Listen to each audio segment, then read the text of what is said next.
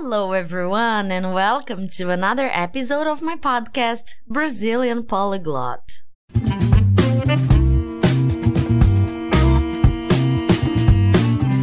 I am Ludmila.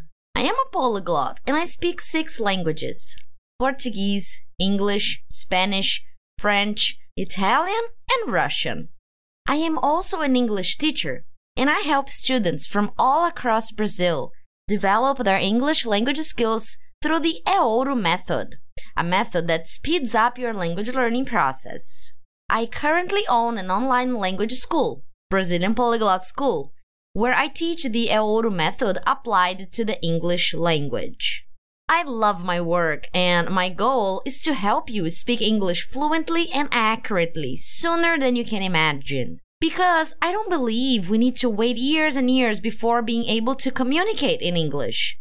That's why I developed this method of learning, which is, by the way, the same method that I use to become fluent in my languages too. If you want more tips on how to learn English effectively and how to develop your four skills in the language, stay tuned in my content. I am active on Instagram and I go live on YouTube every Wednesday at 8 p.m. Brazil time. I'm sure you will benefit a lot from the content I produce. In today's episode, we will learn another grammar point through a story. Would to talk about past habits. You're probably familiar with the first meaning of would, which is gostaria, right? I would like a cup of coffee, please. I would like to ask you a question. However, there is another meaning for would that not many students know of. We use would to refer to past habits. Check this out. When I was younger, I would paint for two hours every day. We would always go to the seaside for our holidays. Every Saturday, I would go on a long bike ride. My dad would read me stories every night at bedtime. Did you notice in all of the examples above, I am referring to a repeated past action that doesn't happen anymore. You basically use the modal verb would the same way you would use it on its first meaning. Would plus the main verb. That's it. The form is the same. What changes is the meaning. So, as usual, you will listen to a story that has more examples of this grammar point and that helps you internalize it more effortlessly. And that is part two of my learning method observation or noticing. Today we have a very interesting plot twist that reminds us of a thriller book. I hope you guys enjoy it. Arthur and Merlin are great friends. They have known each other since they were toddlers, as their mothers were also friends, before they were born. They grew up in a pretty big town called Loughborough and went through school and college together. At first glance, you wouldn't think Arthur and Merlin would be friends. Arthur is very sporty and well built. He has a kind heart and is always willing to help. He was very popular at school and could be friends with anyone. Whereas Merlin was a stereotypical nerd. He was tall but quite slim, Merlin was interested in all sorts of things and would spend all his free time learning about the world, the arts, and history. Unlike Arthur, Merlin wasn't very popular. When people would speak to him, it would be because they wanted something, and Merlin saw through this. As a result, he kept his circle of friends small. Arthur was his only friend who wasn't a nerd. Their friendship was made stronger because Arthur would defend Merlin when other people would want to fight, and Merlin would return the favor by helping Arthur with his schoolwork. In their free time, they would go on awesome adventures camping, surfing, rock climbing. It had to be something slightly dangerous, but it was always fun. Merlin really appreciated his friendship with Arthur as without him, Merlin would never experience these activities. Because they were so different, they balanced each other out. This weekend was like every other, except for the fact that they had just finished their last exams before summer.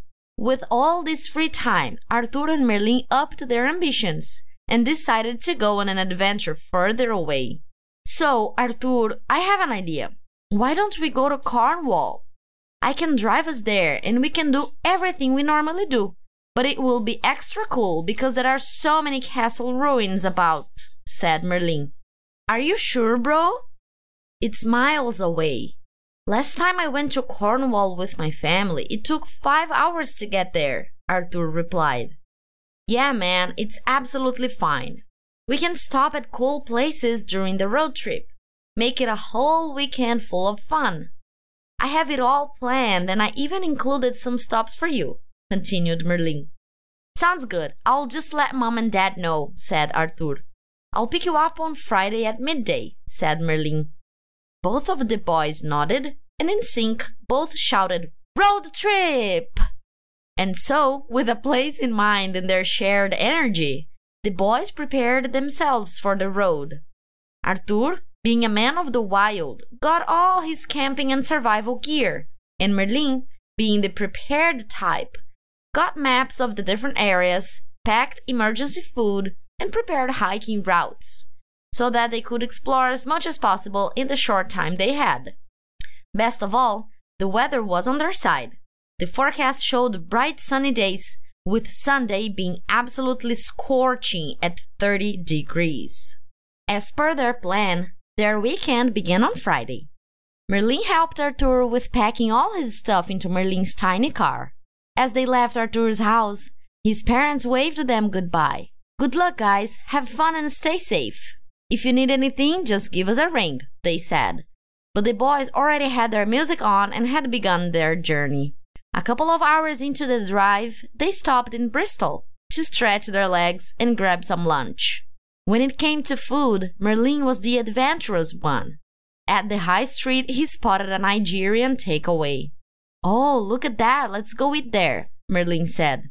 No thanks, you can get food from that place. I'm getting some nuggets from McDonald's, Arthur replied. My god, you're so boring, said Merlin.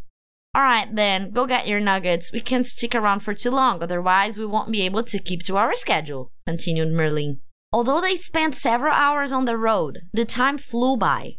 By early evening, the boys had arrived in Cornwall. It was beautiful. As you drove in, you could see the seaside and the ocean, which went as far as the eye could see. The first night of the trip was the most comfortable, as they were staying in the city in a hotel. When they arrived, they parked the car, checked into the room, and went around looking for cool bars and restaurants. Because it is such a friendly place, it didn't take long before they had made friends with the locals. Some of them even spoke about the same castle the boys had planned on going to. Apparently, there was some evidence to suggest that that's where Camelot used to be, said Merlin. Yo, that's super cool. I bet you're even more excited to go now, replied Arthur. You bet I am, answered Merlin. Their evening went into the early hours, so when they woke up the next day, they were already behind schedule. With all their belongings back in the car, they set off to the next spot. They went surfing and caught some fish at the beach. After that, they had lunch, and then they set off to the place they wanted to go camping. Because they got to the camping location late, they didn't have time to explore in the evening. So they set up camp and just decided to chill out with some music and a campfire. Because they couldn't do much, they went to bed quite early and the next morning they were very sprightly and full of energy. Right, Arthur. When you're ready, we're gonna head north. According to the map, the castle is about two miles away. It should take us about 30 minutes, maybe a little bit longer since we are carrying all this stuff. As the boys walked, the castle appeared in the distance, getting larger and larger. Not much of the castle was left. There were hills where the moats used to be, and some of the structures were still up. Before they walked in, there were signs which read danger of falling debris and do not trespass. But the boys have done this regularly and didn't pay any attention to the sign. Once inside, they looked around. I think this must have been the throne room. Look at pillars and the architecture pointing towards that end of the room, said Merlin. So the throne would have been here, right? asked Arthur. Yeah, a little bit more to the right, Spot on, Merlin continued. Once Arthur was in the right spot, he jumped to mark where he stopped. But once he landed, the floor beneath him gave way, and he fell into a tunnel. Arthur, Arthur, are you alright? screamed Merlin. Yeah, I'm fine. Jump down here. It's really cool. You will love this. Arthur shouted back. With some hesitation, Merlin looked around the hole in the ground and poked his head through the hole. He saw a corridor extending underneath the castle. His curiosity of what the two could discover was bigger than his fear, so he jumped in after Arthur. The corridor was very dark. Occasionally, some light would poke through the ground above, but not enough to see where it led. On the walls, there were parts of murals, which must have been painted thousands of years ago. After walking through the tunnel for a couple minutes, a big source of light shone on a large rock. In the center of the rock, there was a sword stuck within. Merlin, come check this out. Merlin went to inspect the rock and the sword. He saw what appeared to be Old English.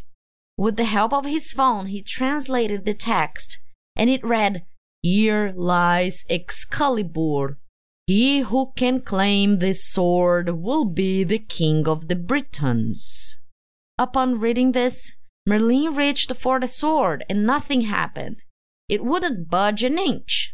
Arthur, come give this a go, asked Merlin. Following Merlin's instructions, Arthur grabbed the hilt of the sword, and with ease he managed to take it out of the rock. Arthur, I think this means you're the king. With excitement running through their heads, they found their way out as quickly as possible, walked back to the camping site, and got in the car. They wanted to go to town and ask someone what to do next. In their excitement, they ran around the town asking for people and showing the sword off, when suddenly they were surrounded by the police. Put that weapon down! Merlin noticed the problem that they were in but Arthur was still too excited. I am your king now. You put your weapon down. This is Excalibur, the legendary sword, said Arthur with all the confidence in the world. Before he could continue, Arthur got tased by the police and dropped to the ground. Later on, he woke up in a cell next to Merlin. Oh my god, what happened? asked Arthur. Well, Apparently, just because you took a sword out of a rock, it doesn't mean you can now rule the country. Who would have thought? Well, that was it for today. If you liked this episode, make sure to check out my other social media such as Instagram, Telegram, and YouTube. I will leave the link to all of them in the description down below. Also, remember to download the transcripts to this episode on my Telegram channel if you are a beginner. That way, you implement step two of the Aouro method, observation, and that will help you skyrocket your vocabulary in English. See you next time and take care!